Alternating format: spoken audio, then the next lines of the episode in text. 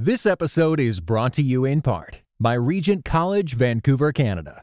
Experience God's call to a life more abundant with our one to two week summer courses.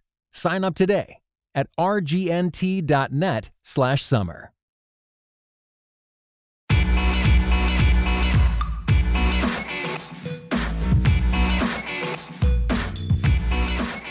You're listening to Quick to Listen. Each week we go beyond hashtags and hot takes to discuss a major cultural event. And this week we are talking about terrorism. I'm Morgan Lee and I'm an assistant editor here at Christianity Today. Hey, Mark, how's it going? Hey, and I'm Mark Galli, editor in chief at Christianity Today. Things are going really well. We had a staff retreat earlier this week. We had a staff retreat was great. At the end of the staff retreat, I went up to Milwaukee and watched the Brewers and the Giants play and had better luck than my co-host here, who every time she watches the Giants, they lose. but they won the other night, seven to two, in a handy fashion. Mark has agreed to go to the rest of the Milwaukee series for me. That's how much he cares about it. Also, the best part of this retreat, though, is that there's been snacks in the office all week. Exactly. Our our administrative assistant bought way too much food, which was a good thing. Right. All right. So who's joining us today? Joining us today is Tremper Longman III. He is the Robert H. Gundry Professor of Biblical Studies at Westmont College, at least for a little while longer before he retires and goes off to the other side of the country to spend more time with his grandchildren. He has uh, authored or co authored over 30 books, including Cry of the Soul, which is a co author, and A Biblical History of Israel, a co author, but also How to Read the Psalms, all of which will come into play in our conversation this morning. Welcome, Tremper. Thank you, Mark, and thank you, Morgan. Good to be with you. And uh, I should point out that in terms of my retirement, I'm planning to stay active as a teacher and writer and editor and things like that. But I'm also going to hang out with my beautiful granddaughters. Sounds like a win win. So, Yeah. Tremper, is there going to be a, a Tremper Longman the fifth? well, uh, let me put it this way: Tremper Longman the fourth, uh, when he had when they had their first child, turned to me and said, "Dad, we're not having a fifth. It's getting ridiculous." Sounds like a dynasty, Dad. and then he up, yeah, exactly. Well, you know, the whole thing is a tweak of the British monarchy. You know, only Americans do this, and the British laugh at us, but they don't understand we're tweaking their monarchy. Yeah, But, exactly. uh, We're you know, envious. Democrat, democratic naming. Well, Tremper Longman the fifth would be amazing, though. yeah, yeah. I think it's going to become a middle name again. It was a middle name for two or three generations before it was a first name. Interesting. Well, it's a cool name. Thanks. Thank you. Everybody thinks I'm an old German, uh, even when I was a young American. Well, let's get into the discussion at hand today. Last Saturday, three men killed seven people and wounded 48 others in London, less than two weeks after a suicide bomber blew himself up. Along with more than 20 others at an Ariana Grande concert in Manchester, these attackers drove a vehicle into a crowd on London Bridge before exiting the vehicle and stabbing bystanders. Meanwhile, the same week in Afghanistan, a truck bombing killed 150 people in Kabul. These headlines come at a time when terrorism seems to be constantly in the news. Since 2015, Germany, the UK, France, and Belgium have together experienced seven terror attacks. In our own country, later this month, we will be commemorating the one year anniversary of the Pulse nightclub attacks, where a gunman killed 49 people in Orlando. Despite the rise of headlines about terrorism in recent years, these attacks on civilians aren't new. In fact, we can find references to these types of atrocities throughout the Old Testament. What's more, they're often wrestled with at a visceral level in the book of Psalms. As we Christians struggle to make sense of these realities, we'd like to see what we can learn about reacting to horror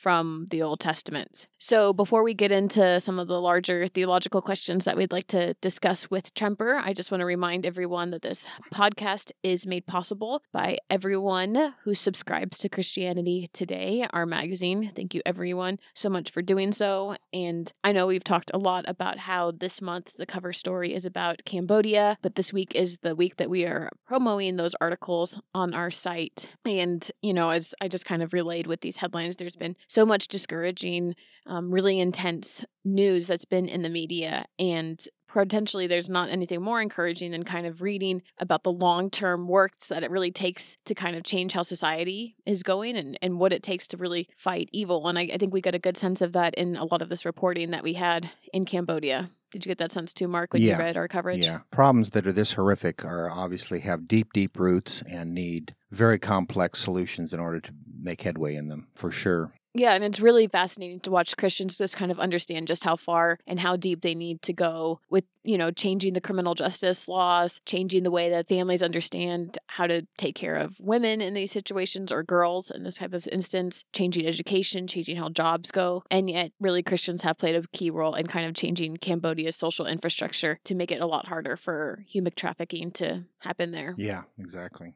So, anyone who wants to read all of that coverage, um, whether they want to read it online or in our magazine, please go to orderct.com slash quick to listen, orderct.com slash quick to listen. And when you subscribe via this download, you will get a complimentary download with that that includes mine, Mark's, and our other CT podcast host, Richard's favorite articles from CT over the years as a thank you for subscribing. So again, let's orderct.com slash quick to listen. All right, Mark, we're going to talk about our gut check now. I know we've had gut checks for other kind of like horrible things that have happened, but I do wanted to know what your kind of gut check was when you heard about this attack on London Bridge this weekend. Well, of course, uh, deeply saddened, um, but intellectually it aroused my curiosity as being the second attack in just a short period of time how uh, the british were going to respond to this. Uh, one expects to see the extreme views of let's calm down. It's, these are it's only a few people and we mustn't think badly about muslims. And the other extreme of let's go out and you know deport every muslim in the country. I'm just wondering how that conversation will go and how britain's going to respond to this. I think it'll be very interesting. And they're also having elections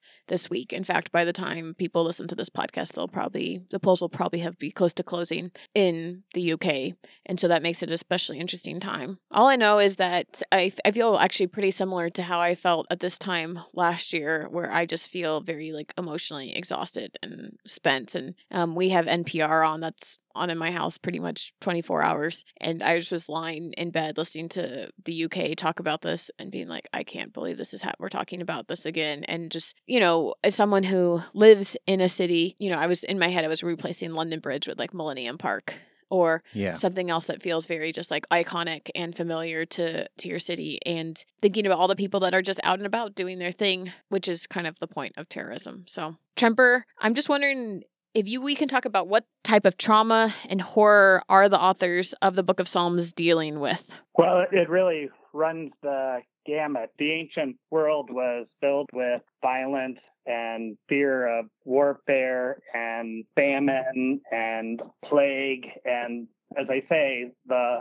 the whole gamut of things that can beset a society. And so probably one of the biggest issues within the Psalms is warfare and the threat of violence from enemies. I did a study once that showed that there were 49 out of the 150 Psalms that were connected to warfare, which is pretty significant wow. number. Yeah, that does suggest the prevalence of it in the ancient world, I would think. Yeah, I mean, remember in the beginning of the David and Bathsheba story, which begins in the spring when kings go out to war, you know, and it's almost like you know, it's a regularly expected thing. And David is being implicitly criticized for not being on the battlefield with Joab at that moment. You know, you just said about war being a regularly expected thing, which is kind of maybe the opposite of terrorism, right? Which seems more random and haphazard. But would you classify any of kind of the trauma that people are talking about in Psalms or violence there as being terror? You know, one of the, I think, amazing aspects of the Psalms is that they keep things kind of general,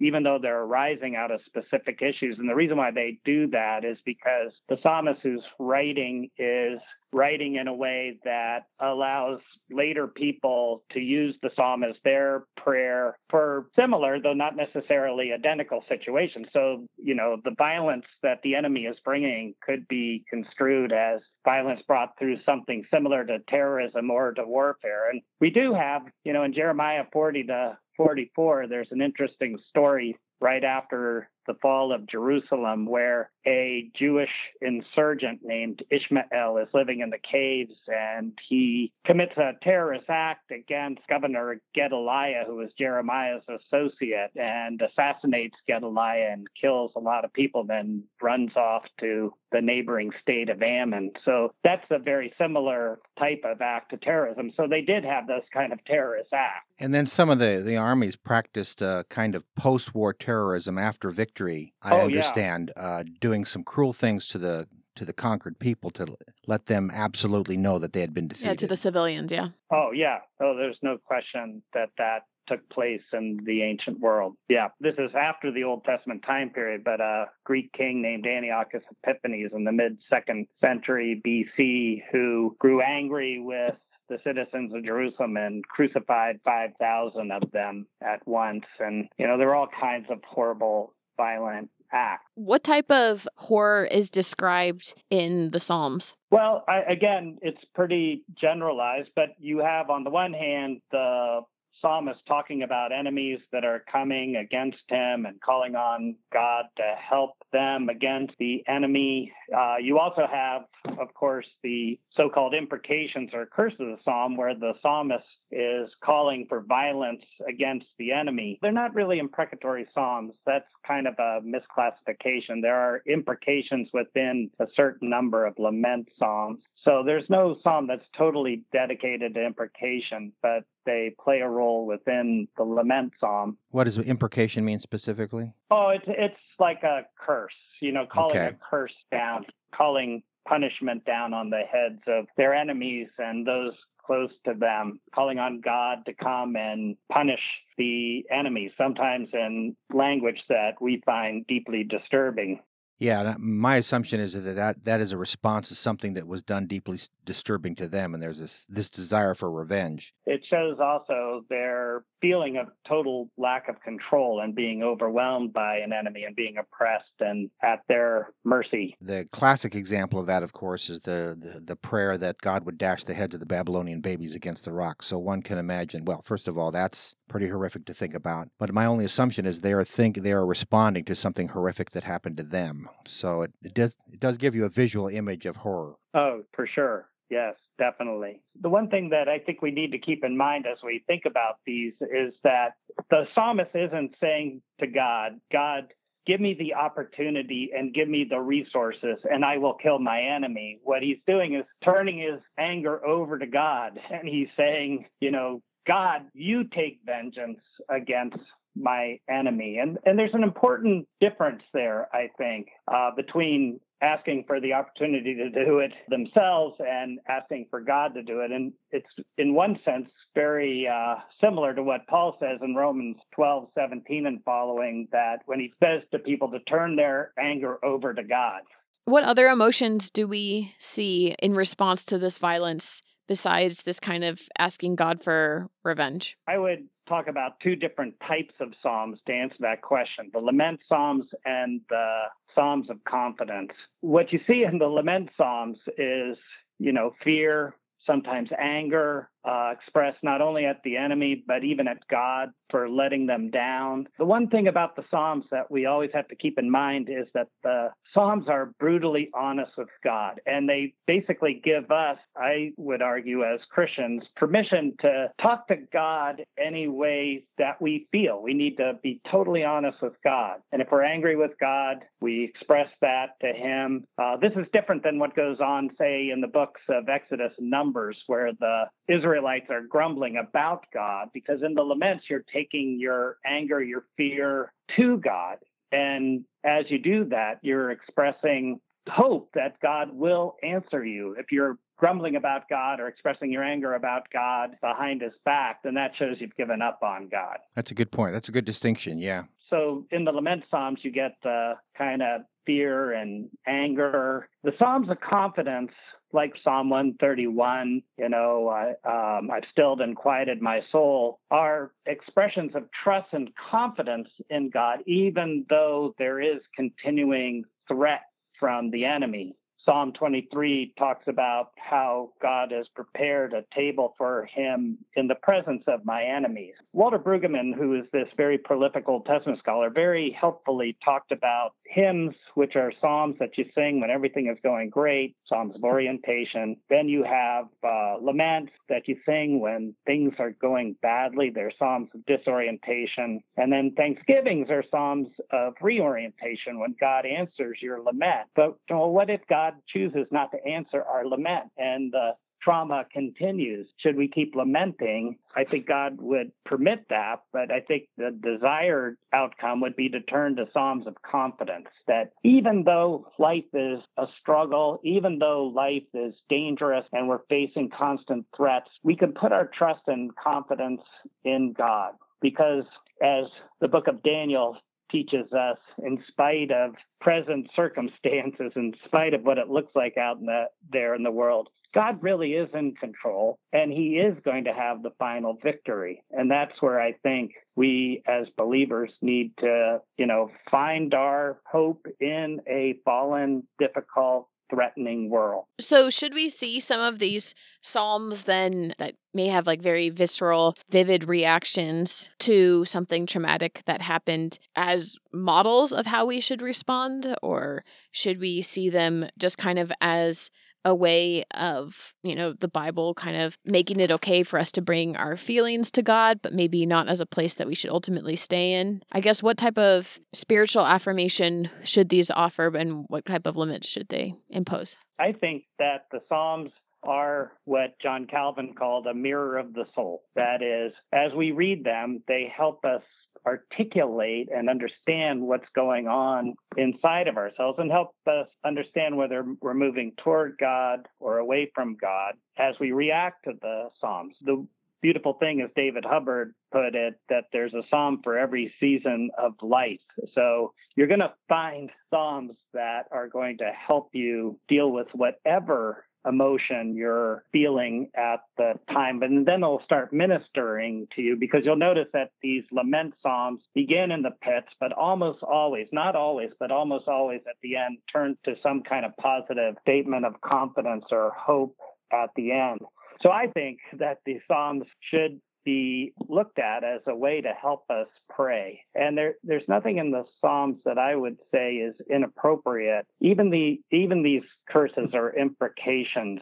I don't think they're sub-Christian, as some scholars will suggest. I don't think we should not pray them if we feel those emotions, but we should always remember that these imprecations are not resourcing us to bring revenge, but it's turning our feelings for revenge over to God. Yeah, that's a good distinction. I think there would be something subhuman about us if, in the face of a terrorist attack that killed innocent women and children, and if we didn't feel outrage and a desire for the, these people to be brought to justice summarily. Yeah, you may be right. It may not be our job at one level to bring vengeance, but it is certainly God's job to bring justice, yes. And so for us to pray that seems to me an appropriate and, in a sense, righteous thing to do. It also seems like it depends the context in that you're praying for it. It's different praying silently or with your family to call out to God about something versus praying something that feels more like a curse when you're at a church setting. Although I, I will say that I, I struggle with that because sometimes I do want to hear my own anger acknowledged in a larger corporate space. It almost feels dishonest to kind of smooth over some of the anger there and kind of pray almost more from an intellectual space. When I was reading the Old Testament as a child, you know, they have these very vivid images of attire that people put on to mourn.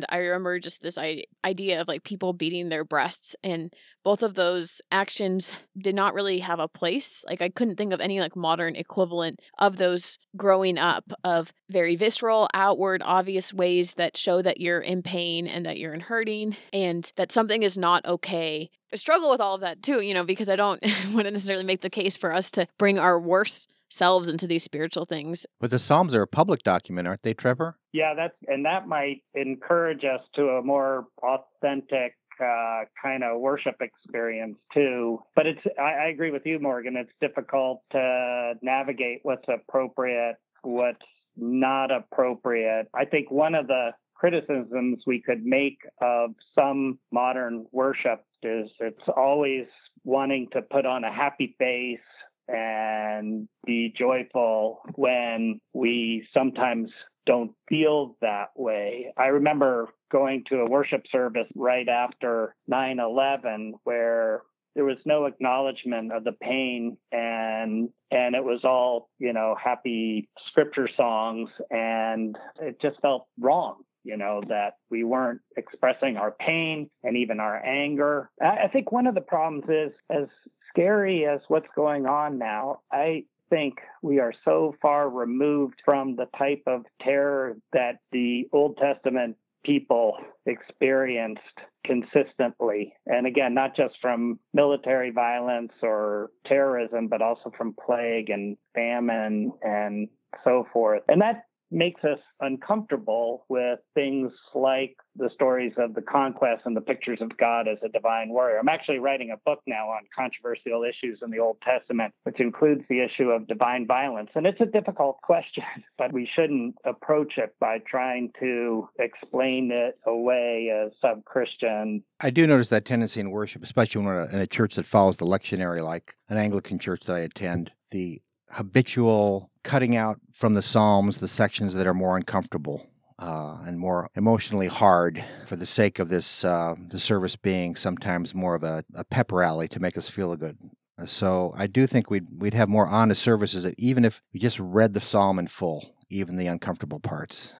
What I loved most of all about Israel and why I became a Zionist was because Zionism was a rejection of victimhood. A few weeks ago on CT's The Bulletin, we launched Promised Land, a new podcast about Israel and Palestine in a post-October 7th world. 6.30 a.m. we're, we're in, in, in, our synagogue praying and sirens go off and they're, and they're going on.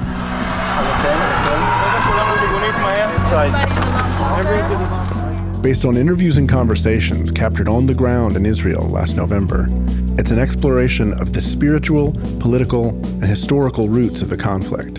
When there's a weak Israel, every Jew in the world is weak. And why should uh, a Russian Jew who has nothing to do with this land come, come here? Why? I mean, if you want, you can give them Texas. You love them so much. I am alive because I wasn't, I, I didn't come home.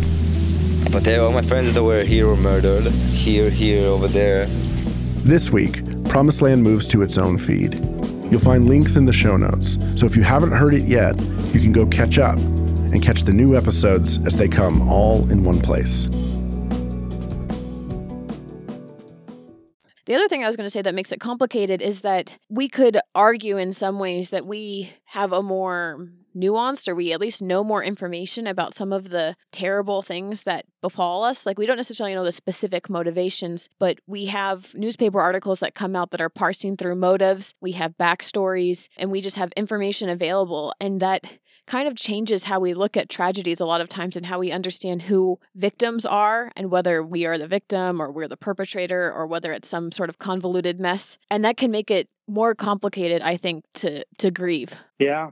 Yeah. Seems right to me. Well, let's talk about a topic that is in this vein, which is revenge. Tremper, what does the Bible teach about revenge? And is there ever a biblical case for carrying revenge out in international politics? I would start by looking at that Romans 12, 17 passage. Of course, it's speaking more to the church at that point. I think we have to keep that in mind as we think about these issues. For instance, my understanding of the New Testament is that as we move from the Old Testament to the New Testament, there's an intensification and heightening of divine warfare so that it's directed towards spiritual powers and authorities uh, not flesh and blood, as it says in Ephesians 6:10 and following, and 1 Corinthians 10 1 and following. But that doesn't speak to the issue of the importance, say, of the nation state, which we also participate in as citizens, using violence for defense or something like that. But I think the idea of revenge, the idea that if you, you know, hurt me, I'm going to hurt you worse would be a very unbiblical concept. And that's a little different than striking back after an incident in the attempt to send a message that we will not put up with this, and if you do this again, things. Oh yeah. Which is in a different category than revenge. Obviously, it's more. Yeah, yeah, yeah. That's why I'm trying to differentiate that from revenge. You know, I think you used the category of justice earlier, self-defense, and these are complicated issues on the ground, but I'm not a pacifist. I don't think the Bible encourages us toward a pacifist position, but what it does say is that violence should never be utilized for the promotion of the gospel or the church. And as we live between the first and second coming of Christ, as we look back we don't disown the Old Testament violence. And as we look forward to the future judgment, you know, we shouldn't disown the idea that God is going to bring justice, which will result in the final judgment on spiritual and human evil. But on the other hand, we need to remember that in this time period, we're waging war against spiritual powers and authority. Yeah, and I think one of the things that characterizes revenge is it is an end in itself. And that's, I think, something to be discouraged. One would hope that our national leaders would be thinking beyond that, that the, whatever action they do would actually help promote peace in the long run. Exactly. When I think of revenge, I think of a strong emotion that just lashes out for its own self satisfaction. I'm going to hurt you because you've hurt me. Uh, you know, I'm not a politician, I'm not a military strategist, but I think responding to incidents like this, I imagine it would be quite complex and involve a lot of different avenues, diplomacy as well as military action, policing action, etc. It is a deep desire of the human heart, though. I, I, mean, I have to admit that I am I am a fan of re- uh, revenge plots in the movies. One of my favorite being Unforgiven, when Clint Eastwood goes into the saloon and just slaughters these evil people. It just leaves you with this great feeling of satisfaction at the end. Well, I, believe Aristotle called it catharsis. You know that, that as you see this happen, you feel kind of cleansed of your own difficult emotions.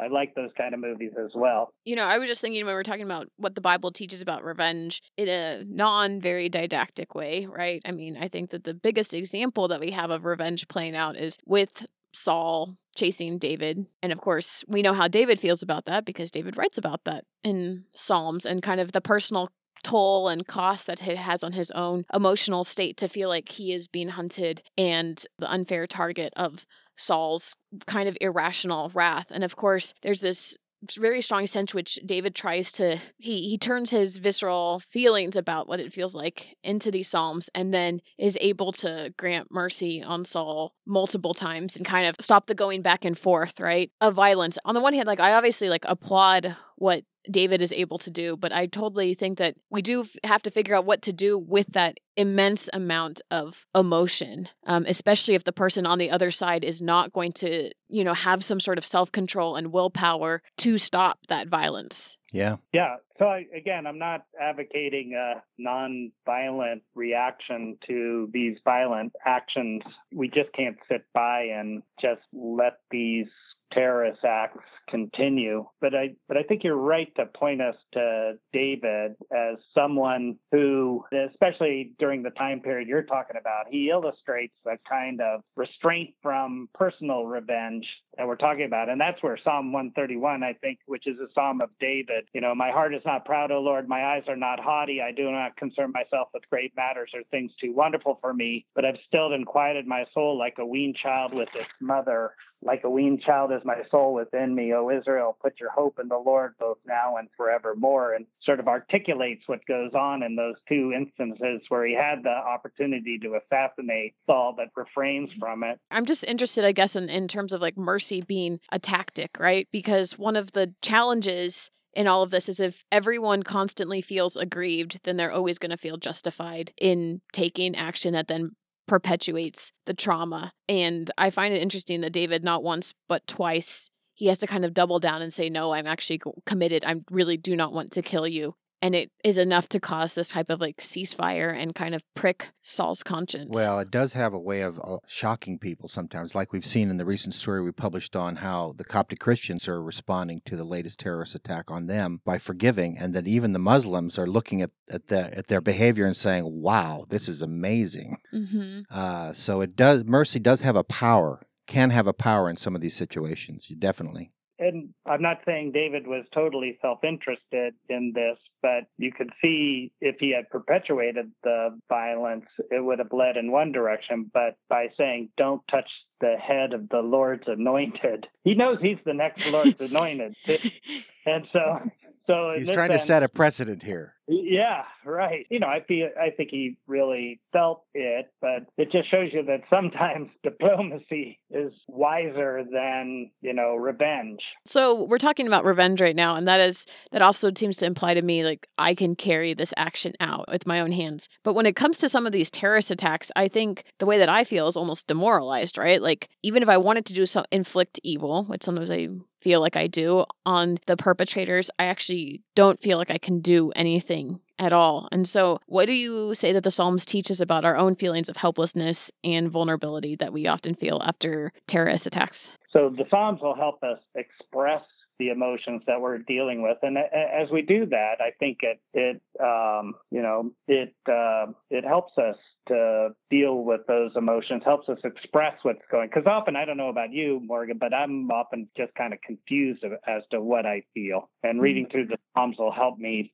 sort that out. You know, Psalm 130, you know, out of the depths I cry to you, O Lord, O Lord, hear my voice. You know, let your ears be attentive to my cry for mercy. I mean, this idea of just expressing our despondency and our feeling of things are beyond our control. And actually, you know, again, I'd hate to change books on you, but I think the book of Daniel is just so helpful in such a situation like this where you get six stories about Daniel and his friends in a foreign court, then four apocalyptic visions at the end. And they all, even though they're all different, they all have the same theme speaking to God's people who are in a situation which is beyond their control, a threatening, scary one. And it is, even though it looks like things are out of control, they're really not. I am in control and I will have the final victory. It's hard to get that in our brains, but I think that's why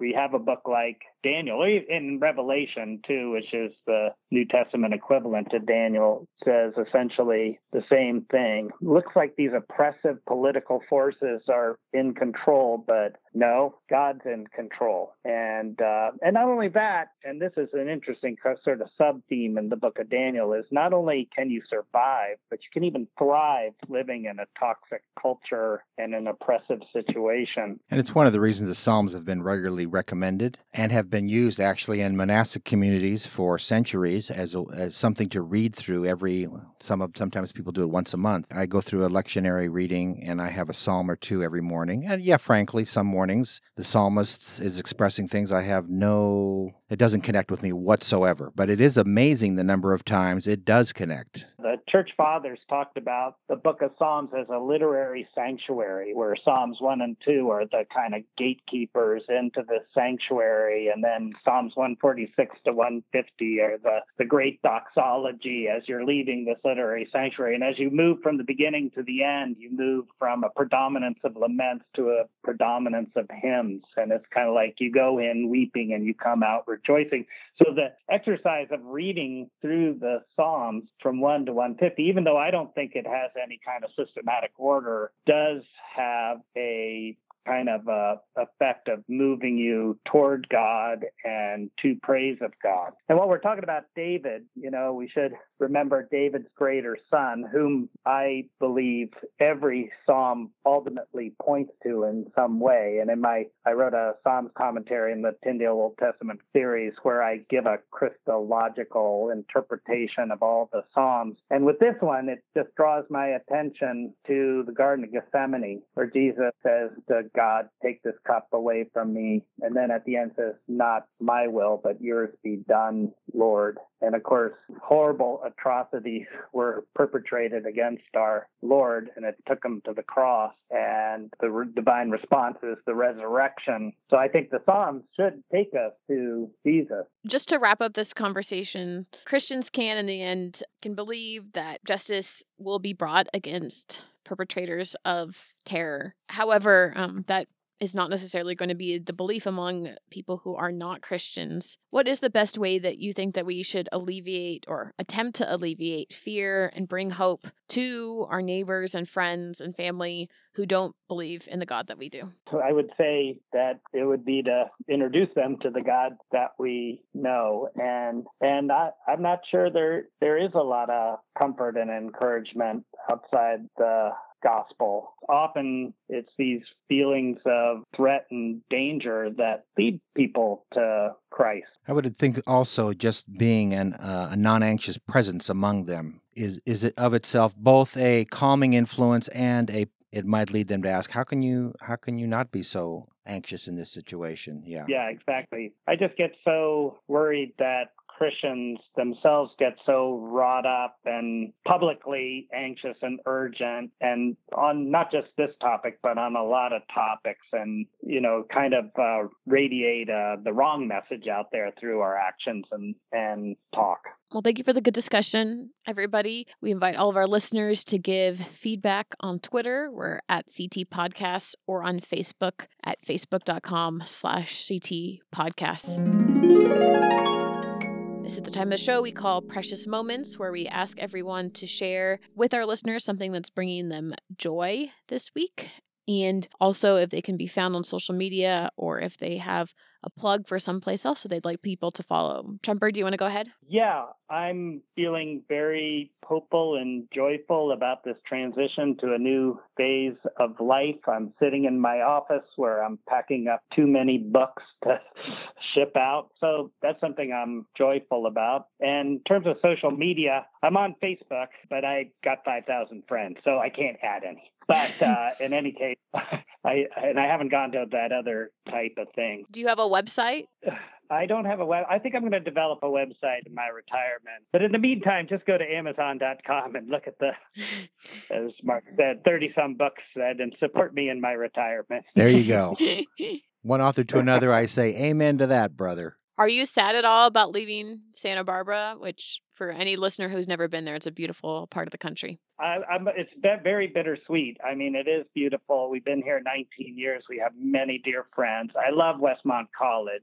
Westmont College has been so supportive of my work over the past 19 years. I taught at Westminster Seminary before that, and during a time period that was also wonderful working with people like Tim Keller and Harvie Conn and and John Frame and many other people. So I've had a blessed career teaching, uh, and I'm I'm hopeful as we move into this new stage of life. Thanks for asking, Mark. Yes, this last weekend, my uh, grandson Jerome was baptized. That's exciting. And I got to preach the sermon for the morning and then enjoy an afternoon of an open house at my daughter's house. So it was a, just a great day. Great day. They adopted him a year and a half ago. they ago. adopted him a year and a half ago from the Philippines, and his adoption was just made final about a month ago. So now he's a full fledged member of the family according to the laws of the United States and, and the Philippines.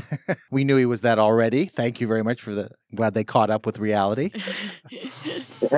so uh, yeah, it was a, it was a joyous day. Where can people read your weekly commentary on the world? Yes, I published something called the Galli Report that comes out on Fridays, and if you want to read the latest one, you go to christianitytoday.com slash the Galli Report, and you can read that there, or you, you can subscribe and get it sent to your email box. So, one of the cool things that happens in the summer in Chicago is they have all these outdoor fitness classes. So, I went to outdoor yoga last night near Navy Pier, but they also had another outdoor yoga, another place. They had outdoor salsa classes, another place on one night and that basically is kind of how it goes every single day during the summer. In fact, at Millennium Park, you can take four hours of outdoor exercises from 7 a.m. to 11 a.m. Morgan, on Saturdays. Morgan, Morgan, Morgan, Morgan. people know from uh, our conversations that we represent a gender difference and an age difference. We also represent a fitness difference. Morgan does not need any more fitness classes. I love Mark Galli needs lots of fitness classes. Why are you going to another one? I want to be outside and active. You killed two birds with one stone. All right. All right. Everyone can find me on Twitter at MEPAYNL. That is it for us this week. Thank you so much, Tremper, for joining us on the show. Thank you so much to our producers, Cray, Allred, and Richard Clark.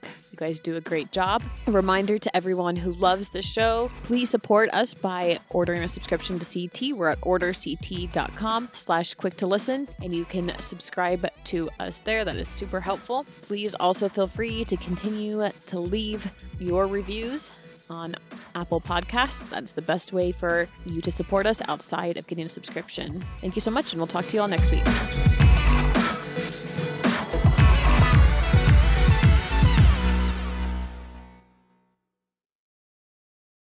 This episode was brought to you in part by the Truce Podcast. The new season examines the connection between some evangelicals and the Republican Party with the help of world class historians. Subscribe to Truce in your podcast app or listen at trucepodcast.com.